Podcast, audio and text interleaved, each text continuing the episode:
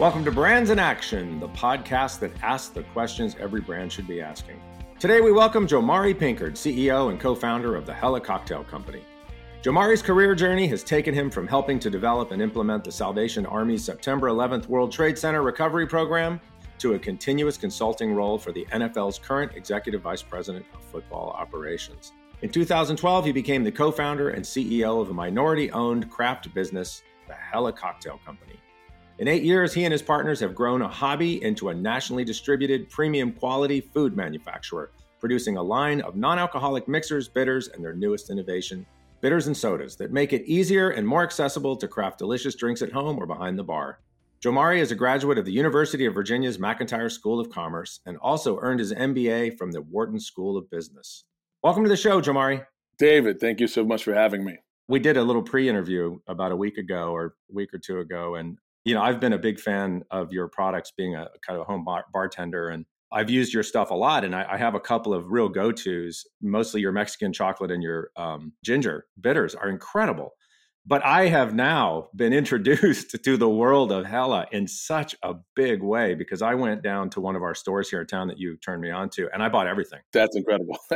and you know, I've been doing a dry September. We're recording this in September, even though it's going to run probably in October and it has made dry september so fun and so creative and so pleasant. So your stuff is just incredible man. Thank you. So talk about your journey. You know the education that you have the the contacts that you must have made the other work that you do with the salvation army and with the nfl you you could have gone a lot of ways and I would love to hear about how you ended up founding Hella. What was the journey that got you there? Great question, and, and thank you for the introduction of, and of course the support on the products during uh, your dry September run. Good luck. this journey has been one of, I think, a few things. Mainly curiosity, coupled with autonomy, and um, trying to ascertain some level of freedom. So my journey, to your point, could have went in so many different ways, but what I really wanted to do was have autonomy over my own decision making and not being my growth and trajectory not being at the behest of someone else's opinion of my of my work. Yeah, I love that. And so the educational journey um, was about discovering self and being aware of the things that I really enjoyed, so that one day I would wake up and not feel like I go to work anymore. Right. And so that was that that was something yeah. that I knew a long time ago that was seeded into me. I probably couldn't articulate it that way back then, but I had that right. instinct about uh, where I was going, and I really wanted to kind of understand that. Did that come from your parents? I think so. I think so. Yeah. That's a very enlightened view of work, I think, and I, I share it. I, I, feel exactly the same way. And did you did that get passed on to you, or is that something you discovered? I think a little bit of both, if I'm being honest. Right. Yeah. I think uh, both my parents. My mom still works every day, and she really enjoys what she does. But she's been working for yeah. uh, let's call it 40 years at the same job, which again she really enjoys. And my dad did 30 years easy as an MTA clerk for the New York City Transit Authority. The discipline that they have in terms of their journey was something that was instilled into me, but also their curiosity for what they want for their children, which was, I think, solving for choice versus chance. Right. I think a lot about this now that I have I have children as well, and I think about how my dad immigrated here from Belize, and, and my mom's you know uh, lineage is from St. Croix, and then obviously West Africa. But when we think about how people moved more recently, in terms of just people in general, towards places that, have chance for opportunity, right? Yeah. And that first generation or second generation is always solving for the hope that they can do something. A lot of people come and they're, they're doctors somewhere and they come here and they're, they're a driver, right? And like they're just solving for chance. And I realized somewhere in there, my parents, I think, realized that we have the opportunity to solve for choice. Yeah. Right. What is it that we want to do with ourselves? And I think, again, that was something that was handed to me without those words actually being said, but somewhere in the nuance, the message was clear. I mean, it's something we seem to have forgotten the power of that in this country these days in some places. But so how did Hella happen? Hella is a, is a, is an amazing story, right? I mean, this is a story of of friends coming together who shared a hobby a long time ago, long before it was ever a company. You know, the story goes back to my buddies, Eddie and Tobin, who who are really the the stalwarts of the ideation of the idea itself, right? The kind yeah. of guys that would be at home, make a homemade pizza, and then trying to one up each other making a cocktail. And I was fortunate enough to meet them during that journey as a hobby. And they asked me at one point, "Is there something here?" Right? And I was just like, "Man, this is interesting. There's our initial products. There's there's cocktail bitters, um, a flavorful infusion of, of spices, fruit, and bitter root. at every bar and restaurant in the world, and nobody knows the brand name unless you're behind the bar. Right. And so for us, it was like, wow, this is really, really a curious experimentation of sharing something that you think is cool, and it kind of morphed into what it is today over time. So you were make literally making them in your apartments. Literally making them in the apartment. That's incredible. Uh, barrels and barrels and barrels, and, and I have a funny story about one of the barrels if you want to hear it. I, I definitely want to hear it. So so Tobin and I were making a batch of a large batch of bitters, and at this point, you know, I don't know if it was 2013 or, or something like that when the hobby started to get a little bit of legs, but we started making bitters in 30 gallon blue drums, the ones you see in Breaking Bad, those blue drums. Yes. Yeah. and once you fill them with liquid, I think they're about 30 gallons. They're very, very heavy, right? They're a few hundred pounds. And Tobin and Eddie lived on a one story, uh, lived up on the first floor on a walk up apartment building.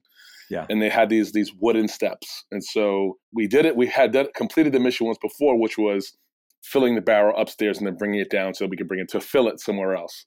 And the second time we tried it, unfortunately, you know, uh, we tried to, to jimmy the few hundred pound barrel down the on these wooden stairs, and I was on the back end of it, going down one step at a time, and Tobin was on the top side. The barrel broke a part, uh, edge of the oh, of, of, the stair. Wow. And what that meant was I went tumbling down with the barrel. I went yeah. head backwards, right? And so if you can imagine someone going down a mountain with snow, maybe this is just yeah. wood, backwards with a, with a few hundred, you know, gallon barrel on my stomach. And so I tried to hold the oh lid closed, and that was my main objective, right? Because I, I, from my athletic days, I know how to fall, so I wasn't scared of falling down a flight of stairs. I was full of, I was scared of the bitters yeah. falling and up, you know, and, and spilling out all over me, which I successfully held until I got to the last stair. And the yeah. last stair, the lid kind of unwound and, and, spilled all over me. And Tobin's thinking, is Jomari dead? And I'm just thinking, damn, we lost the whole batch of bitters, right? Like, yeah. so anyway. Oh my gosh, that's incredible. Well, you've bled for your art. That's a fact. What made you decide not to make alcoholic bitters? The bitters are alcoholic based, right? So, yeah. for those of you who are new to the bitter sphere, most bitters, there's a very few that would consider themselves non alcoholic, but most bitters are alcohol based because the alcohol acts as a preservative and a solvent right. and infuses the ingredients, um, the roots, the spices, into the liquid and then you strain the solids and then dilute with water. So most bitters right. have an ABV of around 40 to, to 50%. And so does right. things like vanilla extract made in a right. very similar fashion that people might not know.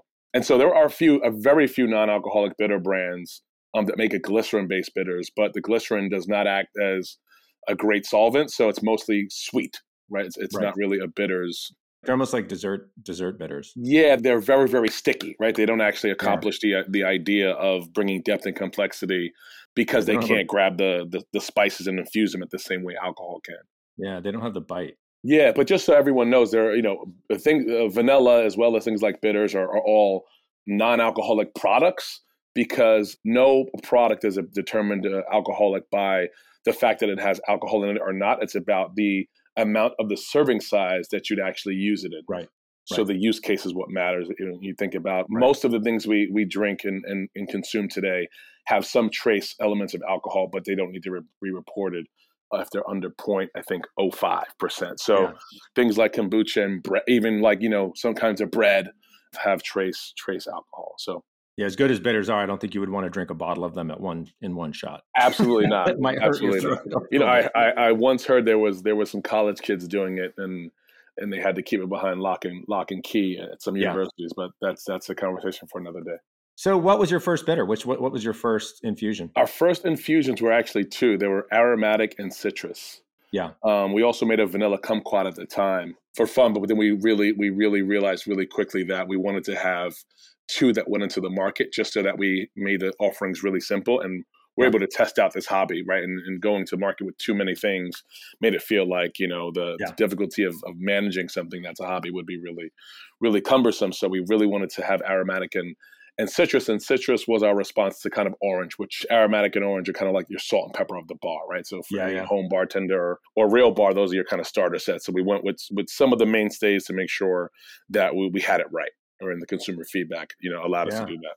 What I love about your citrus though is it's not orange. It's sort of, it, I could be wrong. It has more of a lemon, lime, orange. It is truly citrus. Yeah, yeah. There are four types of citrus in, in the citrus bitters. Uh, also add grapefruit to the ones you, you the ones you want. So it's orange, lemon, lime, and, and grapefruit. We wanted to really yeah. have a full spectrum citrus bitters that could complement most uh, light spirits. So you start with bitters, you get distribution, you're you're you're doing well. COVID happens like years later here. How has that affected your your plan? What did you guys do in reaction to COVID? COVID has been tough for so many reasons for so many different people in the industry, and and and, and kudos to, to those who are trying to, to make it through, and, and for those who who have needed to shift and do something else. We always appreciate the industry and the hospitality industry in general because uh, it's all about people, right? And so the backbone mm-hmm. of, of a lot of things that society yep. has is about that industry. So you know, for us, COVID had a, had you know a few different hiccups, if you will, but also presented a few different opportunities let's call it luckily, for lack of a better terminology, we weren't caught flat footed. We had been preparing kind of like our digital footprint for some time, yeah. third party sites, as well as our own home uh, website, uh, hellacocktail.co. And so we had, you know, curated offerings that allowed us to pivot towards uh, our community there, right, uh, pretty quickly and tell our story.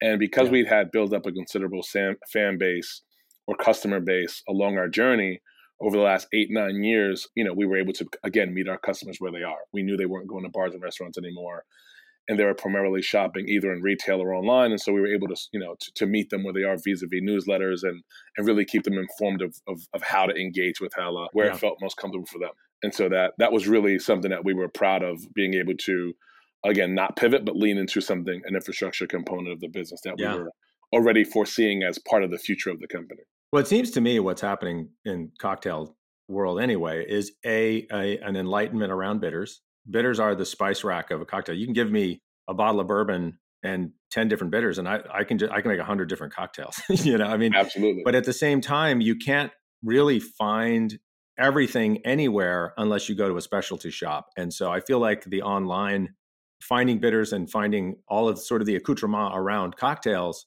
is happening online, starting to happen online a lot now anyway. So COVID almost seems like for this particular industry and category, almost seems like it it must have helped a lot of people. You know, and I live in North Carolina, which is a control state. You can't get a lot of things here.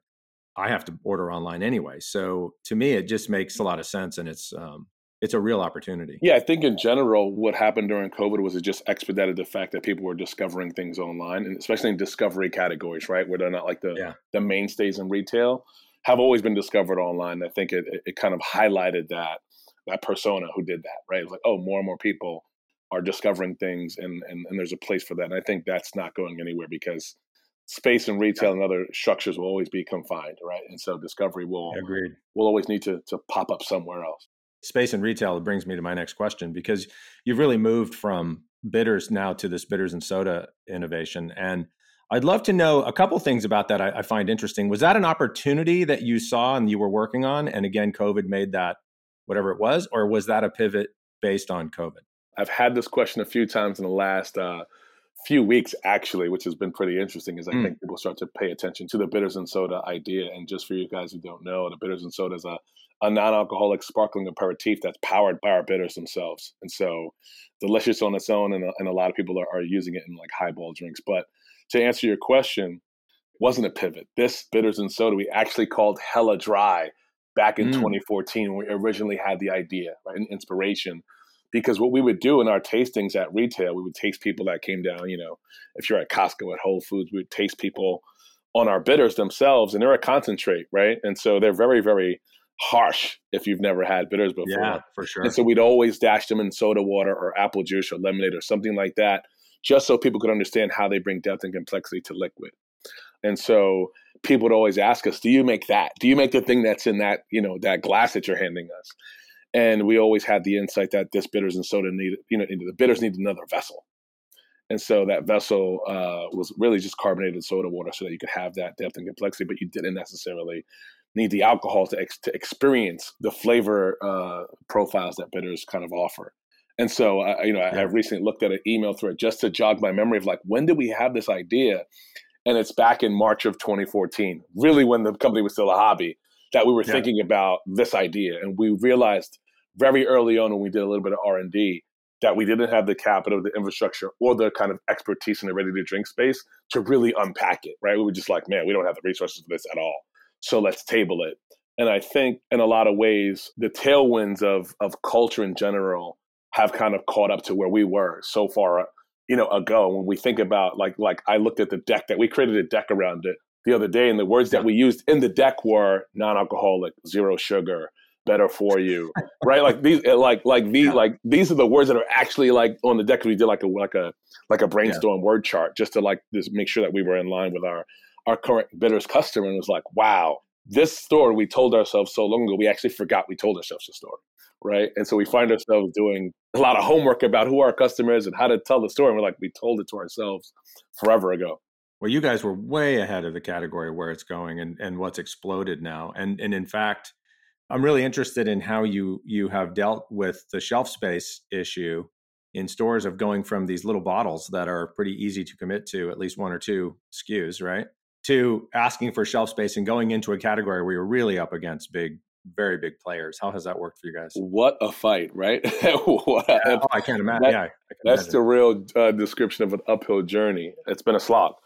Space is so constrained, and I think especially during COVID, when we launched Bitters and Soda, for better or worse, most retailers were keeping their shelves even skinnier, right? They were like going mm-hmm. leaning into what they know worked and we're we're leaving discovery and experimentation for another year, right? And so the few chains and doors that we've been able to secure have been because we've been telling this story for so long, right? We've been telling yeah. this story for so long that I think people have watched us grow up, if you will, right? They've watched yeah. us move through the country and, and pop up in their local independent store and watched us be online and watched our email go through their, their channel and been consistent about it for so long that I think people trust us, right? They trust us um, in so many ways, uh, from clientele to quality to the story we're going to tell, and that that we're going to offer that support, right? So I think trust for us has been, you know, something I think that gives us a leg up on a lot of the other newer companies that are trying to vie for that shelf space that we've been here for a while, telling that same consistent story. And uh, again, those tailwinds are finally catching up so it seems like we were telling a good profit, you know, along the way. Are you doing a lot of on-premise work with that as well? Not yet. We'd like to, um, but because of COVID, obviously, you know, everything's been closed in a lot of ways. Of and, course, of course. Yeah, and so if retail was streamlining, you could imagine that a bar or restaurant kept it. You know, they were, you know, went from like offering a, a whole menu to like one item. The most successful, I think, restaurants kind of even, you know, limited their food options to only a few things that they were really known for because the overhead that they're used to they just couldn't afford and the same thing goes into the into the beverage set for now so so yeah. i think that's a 2022 initiative is to really hit the on-premise bar and restaurant scene in a big way yeah. primarily to to talk to that and figure out how to be a part of the non-alcoholic menu it feels like something too is happening with highballs where i just feel like you watch all the trends in the spirits category right now I, i'm seeing highballs everywhere and i didn't three years ago you know, I, I, just you just didn't see him as much, and it feels like this is actually a real opportunity to promote highballs as well, not just non-alcoholic. I mean, you're you're making it really easy for the bar to serve a fantastic highball. And by the way, with a product that's got cred, it's not like you're pouring LaCroix into into it and then having to add the bitters and add the. It's really good stuff. Thank you, thank you. No, we we appreciate it, and, and that's kind of what we see as a value proposition. So, for those bars out there, restaurant managers listening, get with us. I agree because I, I would I would order. It's really good stuff. All right, so let's talk about your brand a little bit. We think of a brand as a set of behaviors based on a belief system or a set of values, right? And then it it basically drives the entire company, not just some of those behaviors are advertising and design, but it's really everything. And I want to throw in one question to this too. I'd love to just for you to talk about your brand because I know you've done a lot of brand work on your brand and you're very deliberate about it. You're also a, a black owned business I'd love to hear what you have to say about the role that plays in the brand and the behaviors of the company. Man, uh, th- those are a few questions. I'm going to try to decouple them. I know. Um, the roots of our brand came from from us. They were fully expressions of who we were and nothing more, right? It was like we weren't trying to talk to anyone else except ourselves, and that was fine, yeah. right? And so yeah. when we thought about that, we really thought about what what mattered to us. The things that really mattered to us back then and still do in a lot of ways were all about hospitality and education it was like take the mystique off of what seems like mysterious cocktail culture and let's demystify yeah. it, right? So it was like, yeah. man, I want to be curious, but I also want to be able to experiment and not be told that I can't do this and this is the only way to do it, right? So Love those that. things became really, really, really important to us in terms of building the brand itself. Our old packaging hopefully was very inviting. It felt probably a lot of hipster. It was a, a beautiful bowler cap and glasses and and mm-hmm. had this like this this you know this classic character that felt hopefully a little bit more modern, right? So it was like this classic mm-hmm. modern person, and it was you know trying to understand what what that person saw.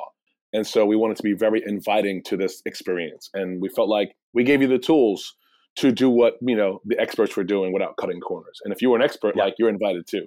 And so a lot of it was about accessibility, invitation, and inclusion to experiment, right? And so that's some of the pillars that we still sit on today. But that was the guts of the brand at the beginning. And what it's yeah. evolved into now is like adding things to it, right? Is more is more being at this intersection of that cocktail culture, the inclusion of of different people to the space. Um, think yeah. about your your non-alc person, right? In, including yeah. that space, and then how to how to do it in a way that feels elevated, right? So those are kind of the three the three layers that we wanted to continue to add on. We've always felt it. We've always we think communicated it in our presence, but not necessarily on pack or in the, the language. And so those three things, you know, have have have become like uh, the, the new additional pillars to our movement. At the end of the day, it's an orientation, right? So, and and you just approach the world the way you your brand approaches the world. And I I also have a theory that a lot of brands start out of out of a I'm going to call it a benevolent selfishness, where you're just super excited about something, and you want it to get it out into the world, and you want people to enjoy it, and so it's this weird mix of like I'm very selfish with what I will allow to happen here, but I'm being as generous as I po- possibly can to get it into the world. And I love that. That's one of the things that actually it's the glue between Eddie, Tobin, and myself is that we yeah. are completely three different animals, right? We're, we're literally from three different parts of the world or the country. We think completely different, but what's consistent and what we what we share is the idea that we want to share right? We want yeah. to share wherever we are in our part of the journey and how that ladders up into an elevated beverage experience. That is just like who we are. And like to your point, it's a very selfish, you know, stance, but we like invite everyone to, you know, latch on or criticize or take it and make it whatever they want and they're part of the journey because at the end of the day, it's your journey, right? And all we're doing is yeah. providing the tools yeah. to let you express how you feel about the occasion you're in for that moment. And so like everyone's invited to the party you guys have a saying in your brand materials re- relentlessly pursuing new flavors perspectives and possibilities by embracing your history. Given that you said you have these three different points of view that come together to create a point of view talk a little bit about that history and what what surprising outcomes have happened because of that that you didn't foresee? Oh great question. I, I mean i think at all points of view and all positions in the business it's a myriad of of our perspectives, right? So if you even think about the actual flavors themselves, just the flavors themselves come from our own inspirations of like what we think about about how we how we view the world. For instance, yeah. something like apple blossom, Tobin loves and eucalyptus loves floral, you know, things, mm. right? If you if you go to his house, it looks like you're in some beautiful plant shop, right? Because yeah. he he this is what he grew up and he really enjoys it. Um, so the expression of eucalyptus is, is Tobin, right? It's like that's yeah. what he would make uh, for himself as a syrup of some sort if he, when he's just hanging out. And I think for me, uh, you know, maybe not as much in the outcome of the flavor, but in the ideation of something like Mexican chocolate, I would own that expression, right? Like my partner and my children are Mexican, right? And I'm chocolate. So like that mm. idea to me is a is a beautiful not only cultural combination, but uh, when you put the flavors together, it's magical, right? So uh, our perspectives just come together in different ways to, uh, to inform just things like flavor, right? And then um, it yeah. you can imagine how it how it layers over different parts of the company. When we you know we use language and when we speak about the idea of booze is optional, that's also directly coming from where we kind of are on our different journeys, right? Some of us drink and we yeah. do dry January, and some of us don't, and and like we want to make sure that those stories are all being included in our brand, not only because there's a market opportunity, but because we're actually doing a dry January, right? Or dry September, yeah, or yeah. someone on the team is doing it. And so we want to make, keep those things mindful that we also understand that our journey and our brand is, is, is alive. It's breathing. Yeah. It will evolve. You know, you can put some stakes in the ground, but no, like it's not going to be perfect. It's always going to evolve. From it doesn't, that means we got stuck somewhere, right? Like we didn't, we're yeah, not doing yeah. the work and we're not being reflective on our own personal journeys with the rest of our team included too, not just the founders. What I love about that is there is a plan, there is a future, and you can pivot and go because you know what the brand is. And and I I think what I what I see a lot, and you, you know, we see that you see this a lot in the brand world where a lot of brands kind of become the the Winchester house, the big mansion mm-hmm. where the Winchester widow like just would add rooms and there's mm-hmm. stairways mm-hmm. to nowhere and all that stuff. Mm-hmm. You see that a lot, and that, those are brands that don't know who they are. They don't have a value set that's guiding that stuff, and uh, you guys clearly do have that. Yeah, and, and I think it's ebb and flow, right? Like sometimes you you know w- you lose sense because you're so you're, it's almost like being in love with someone, your first girlfriend or whatever it is. You're so in love, you can't see any of their any of their yeah. points that of, of right that, that don't make sense that your your mom or dad are like, are you are you okay, son? Yeah. Right, and so that happens right in your business, and so it takes time to like come up for thirty thousand feet and and take a look in the mirror. And I think all companies are guilty of that at some point. And I think the companies that do well consistently pop up and, and, and like reflect really quickly and, and do a yeah. diagnostic of like, is this right? Does it make sense? Are we laddering back up to somewhere?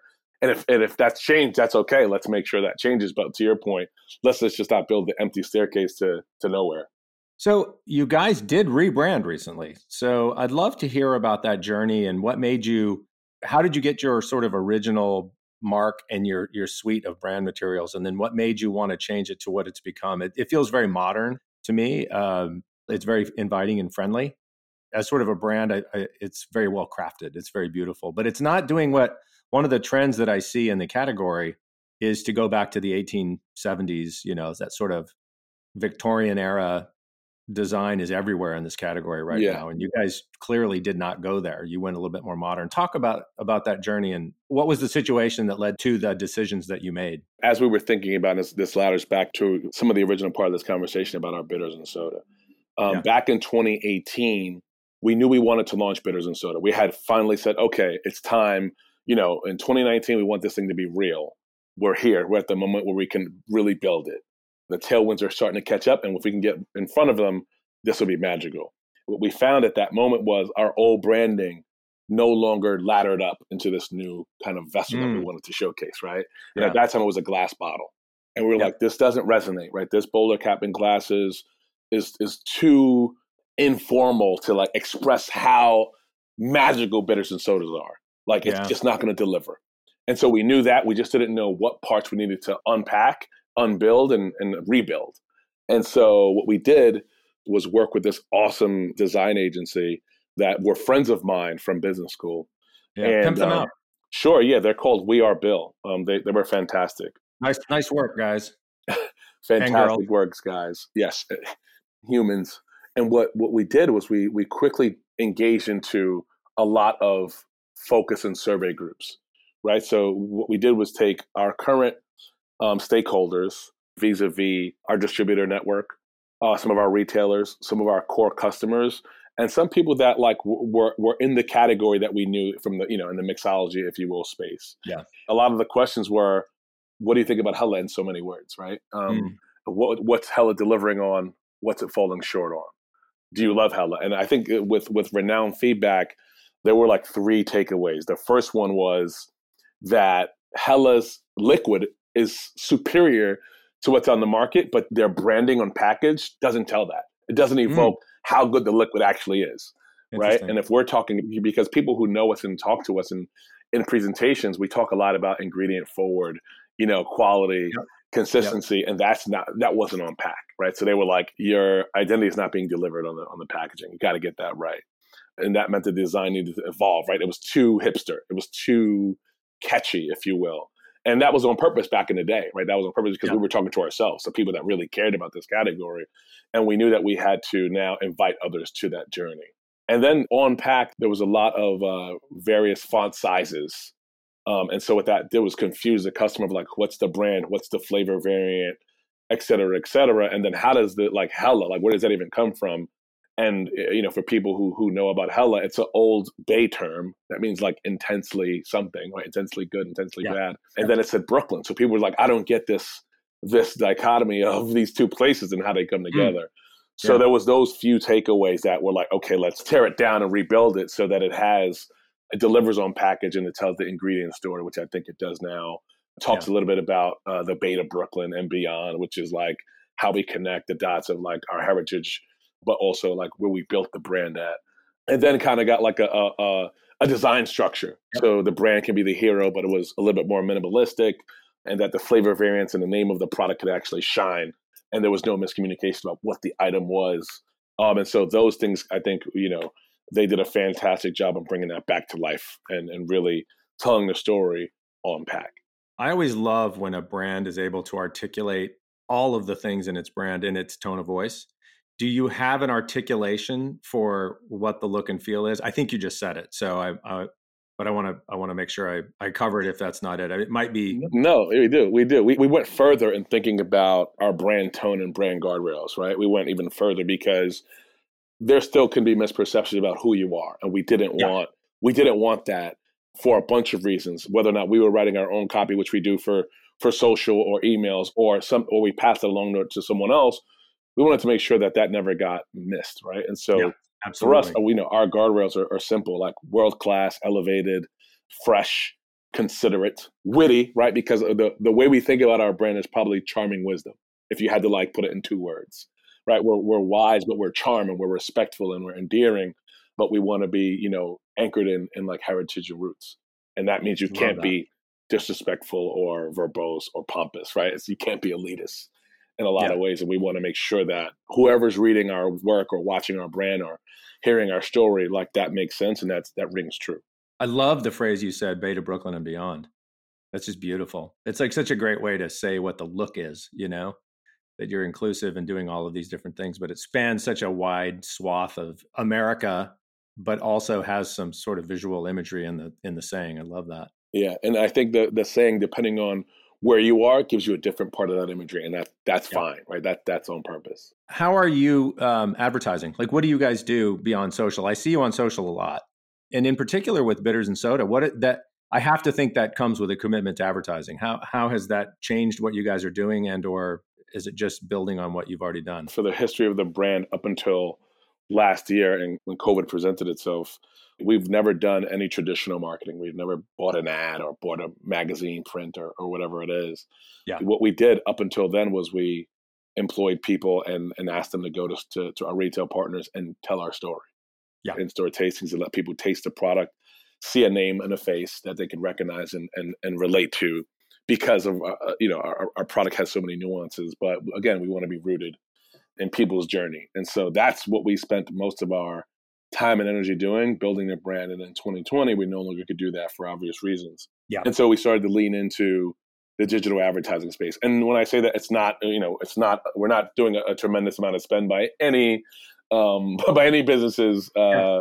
size. And so it's very very frugal but we're trying to be very direct in telling this part of the story at this point in time because if we're going to tell it we'd love for you not to buy it once in terms of you like you buy yeah. your aromatic bitters bottle and you might sit on it for six months or a year and that's great please shop with us but the bitters and soda is a daily occasion yeah. and if you really like it you're gonna you know you'll subscribe and and you'll have it you know delivered every week or two and so that to advertise against that made a lot more sense um, given the state of the state and I think you know yeah. we want to lean into that more and more and tell that story, and I, and hopefully people will kind of work backwards to the rest of our portfolio and say, "Wow, Hella has." You know, I think you went the other way, and that's fine, right? You were like, "I know about your bitters, and I had no idea about these bitters and sodas." Yeah. And I think now, since it's not as organic in terms of our approach, um, that hopefully people will discover our flavor variants of bitters after they discover our bitters and sodas. It's just me talking, but in this sort of um, renaissance of fizzy water beverages that are happening in the world, I think that your stuff goes way beyond cocktails, and bitters are provenly they're they're proven to be good for your digestive system, right? They they really help you your body digest, and your stuff is really actually I think I'm not saying to market it as a health thing at all, but it is a viable um, alternative to the bubblies of the world and the LaCroix of the world and the the the thing that's happening right now your stuff's incredible. I've had it a number of times. I mean, I, I went out and bought like four, you know, four things of it, and I've been yeah, having it every night. I just, I just have it. I, I just drinking it at night because it's really good, and it is bitter, but it's just, it's fantastic, and it. I, I mean, I love bitters. So. Thank you, and I, and I think it's an acquired. on some levels, it's an acquired taste, and it depends on like where you come from and what you tasted yeah. as a child and as an adolescent, right? Because if you if you were the, the the kind of kid that was fed grapefruit, right? A, yeah. slice of grapefruit and maybe a little bit of sugar on it, you're gonna love bitters and sodas. You're in, right? And if you drink um, Sunny Delight, right, then you'll yeah. probably be like, "This is gonna take a minute. This is gonna take a minute to get here," right? and that's fine, and that's fine. You know, we're, we're talking hopefully to consumers who who are in discovery and on a journey of discovery and and evolving themselves in, in their in their palate. And I know that like I didn't like bitters when I started the bitters company, right? Like I was like, I love cocktails yeah. and I love the the yeah. socialization of the drinking experience, but the bitter bite was very strong for me. And yeah, now I'm like, like I can't do anything without having a bitters and soda as a nightcap. And my children, who are 13, 2, and six months, the six month old doesn't engage yet, but the two year old loves a bitters and soda, and she'll, you know, she doesn't pronounce it perfectly, but she drinks yeah. that on a regular basis because it, to her it's delicious and we've invited her to that part of her journey you know really early on in life and i think you know i think a lot more people will be in that you know in, in that part of have those experiences earlier on because the world has changed and, and food and beverage has have become a lot more knowledgeable in terms of uh, the consumers who, who purchase it yeah i love it i mean I, I just think personally there's so many uses for bitters that are not being exploited that make food better you could put it on almost anything, and I do. I actually put it on ice cream. I put it on. Yeah, I put it on lots. Of, that's right. That's right. It's funny when we You're, first started, we leaned a lot, a lot more into food, like into like yeah. marinades and rubs and things like that. We leaned heavily into it, and you know, at that time, we just didn't have the resources to continue to iterate uh, amazing recipes and things like that. But my yeah, mom used to yeah. do a citrus bittered shrimp. Like, it, we, I mean, we leaned in heavy at the beginning. We'd love we'd love to start that again at some point in the future because you're right. Like, it's really good on desserts and my yeah. partner puts it in uh, her banana bread, right? Like I just yeah. anywhere yeah. you have vanilla extract, you can probably uh, spruce it up a little bit with some with your with your favorite flavor of bitters and really really bring it to another level. Again, you know, this brand is about inclusivity, giving, being gen, you know, generosity, all of these things that you have. I love that, you know, hospitality and giving are, are words you guys use.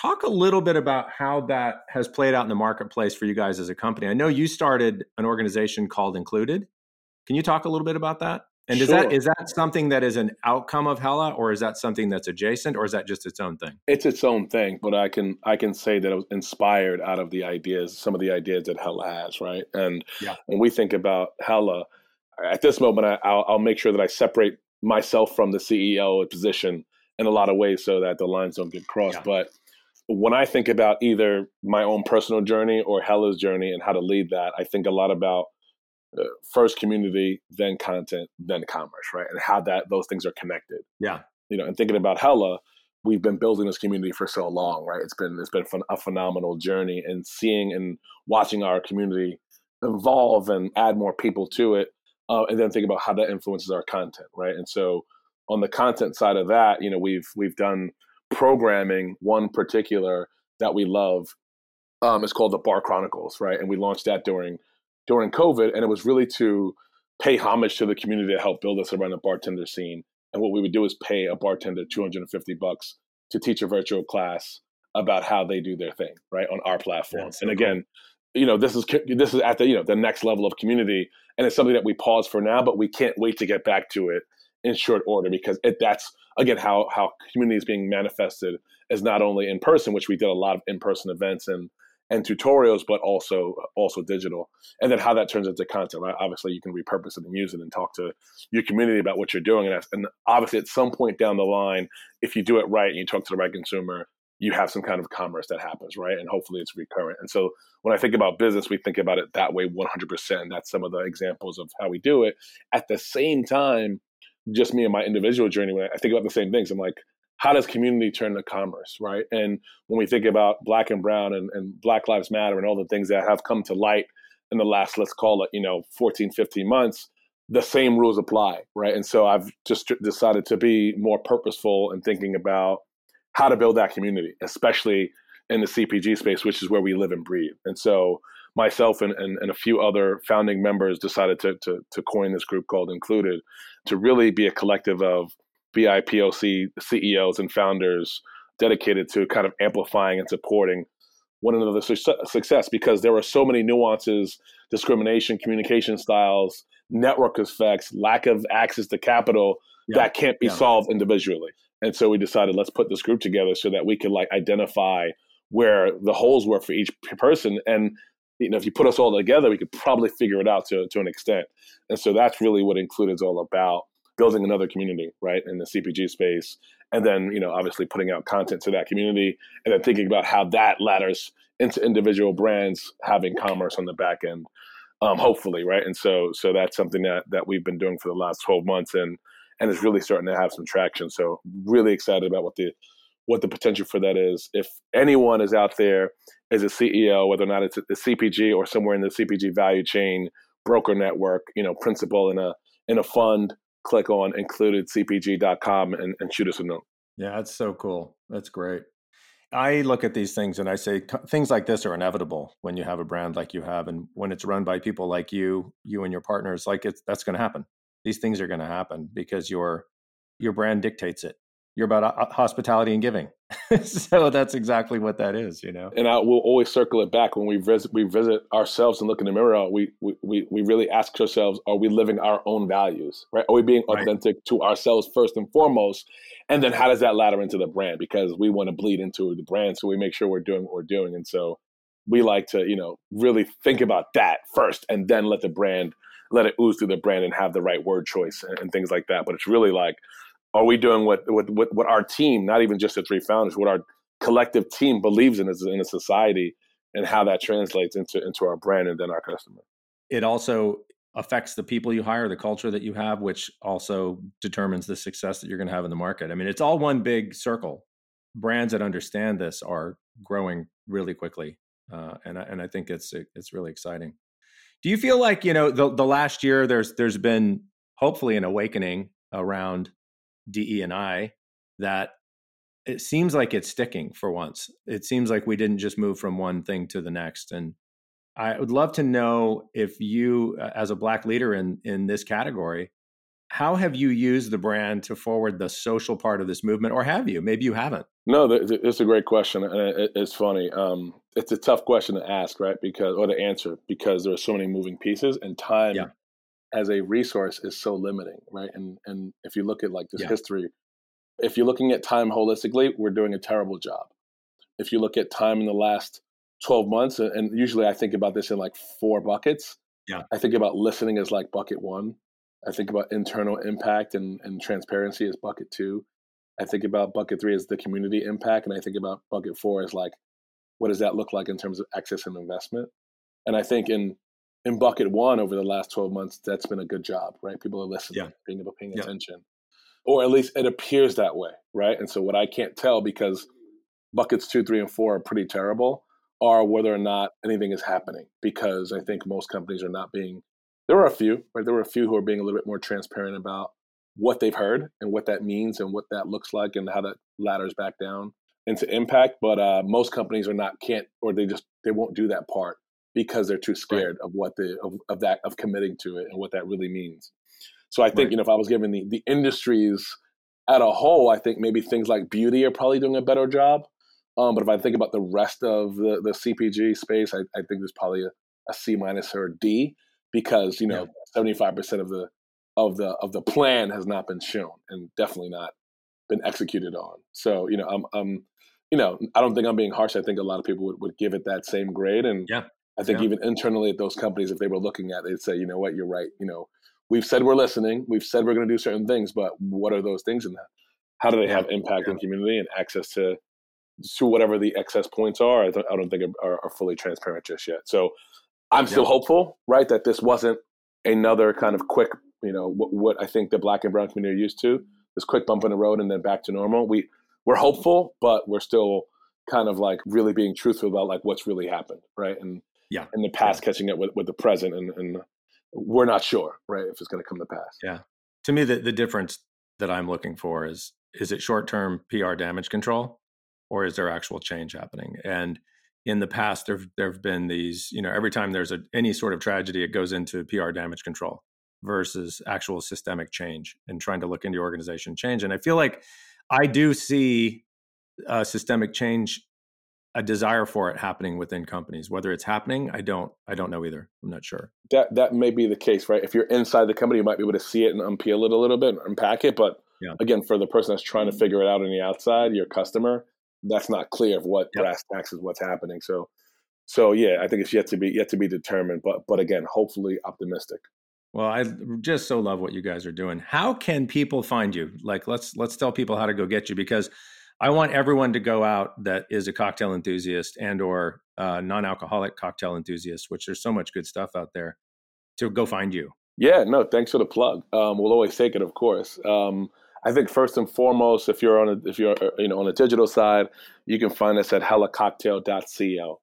You can always find us on Amazon as well. Um, if you're a B2B kind of folks, shoot us an email at sales at hellacocktail.co and let us get, get you some goodies at your retail store or at your bar or restaurant. Obviously, we you can find us at a few nice retail locations if you're in North Carolina. Um, shout out to the Weaver Street Market. Uh, they carry the full Hella lineup there, and that's amazing. Yeah. We're also in yep. places like uh, Total Wine and more, uh, Whole Foods, BevMo, and a lot of your local independent shops. So please shop local if you can.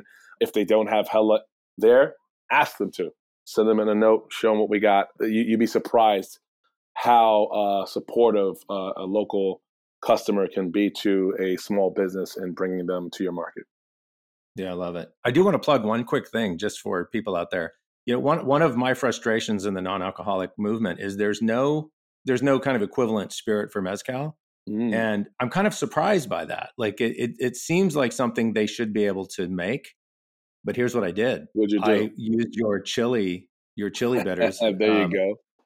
And I put it in. Uh, there's a, a, couple of different non-alcoholic tequila spirits, and I, I've made a couple of margaritas using your chili bitters, and it actually kind of recreates like a mezcal experience. That makes a, sense. That makes sense. No, I was gonna I was gonna say that I was gonna be like you should use smoke chili because it uses a a Pasilla de Oaxaca chili pepper that I think is very very close resembles, uh, at least in in taste, um, the mezcal taste of like that. Yeah, that, it's incredible. That.